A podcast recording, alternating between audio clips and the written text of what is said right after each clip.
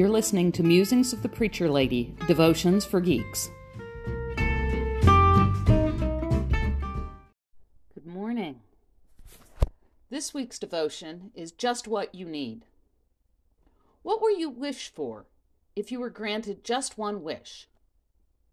It might be fun to think about, but if you look at the stories about wishes, they usually backfire. Everything from the genie in Aladdin to the story of the monkey's paw show that you need to be very careful what you wish for, or you just might get it, and not in the way you thought.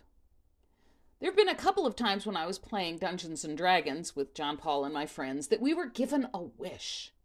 We would actually spend a long time carefully crafting each word of the wish to make sure that we actually got what we wanted, not something that would turn into a curse.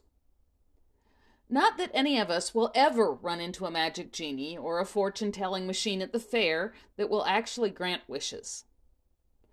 But Jesus does say, Ask, and it shall be given to you. So, how do we ask God for things?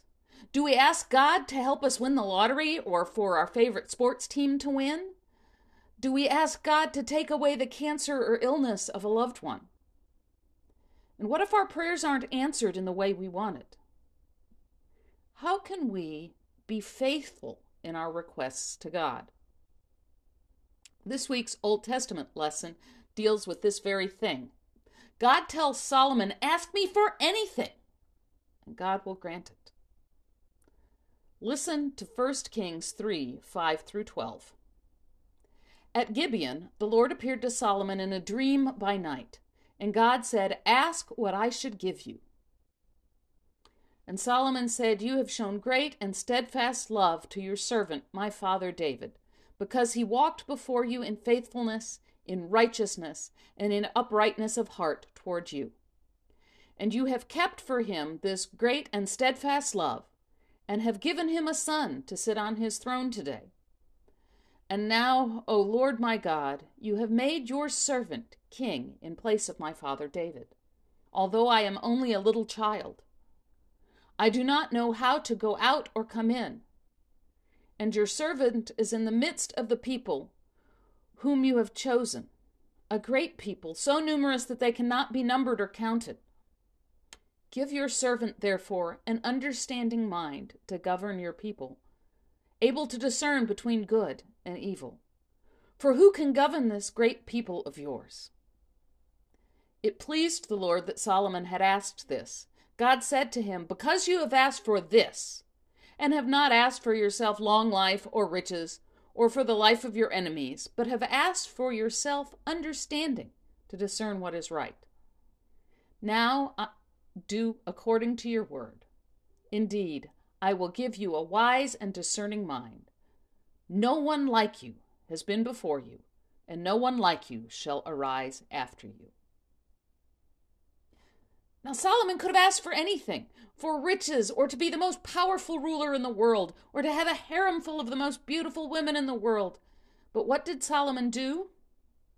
He stopped and actually thought about what he really needed. He was young and inexperienced and really wanted to be a good leader for the people. So he asked for what he needed most the wisdom to be a fair and just ruler. I think that request, in and of itself, was already a wise request. What can we learn from Solomon's wisdom? When we go to God in prayer to ask for things, maybe we should consider first what we need. What would help us the most in being the person that God created us to be? We could ask to understand God's word better, or to have a heart of compassion for our neighbors, or for God to guide us when we have to make important decisions. Now, don't get me wrong, Jesus told us that we were to ask for what we need. It is okay to ask God to heal a loved one or to help us get a job that will allow us to feed our family and pay our bills.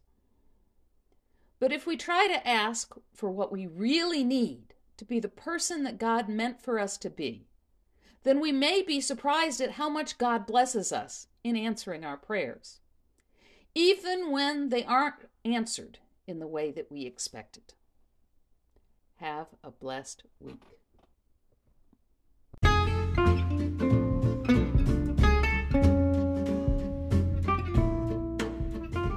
Thank you for listening. Don't forget to subscribe to this podcast and check out my YouTube channel and join us at Geeks of Faith on Facebook.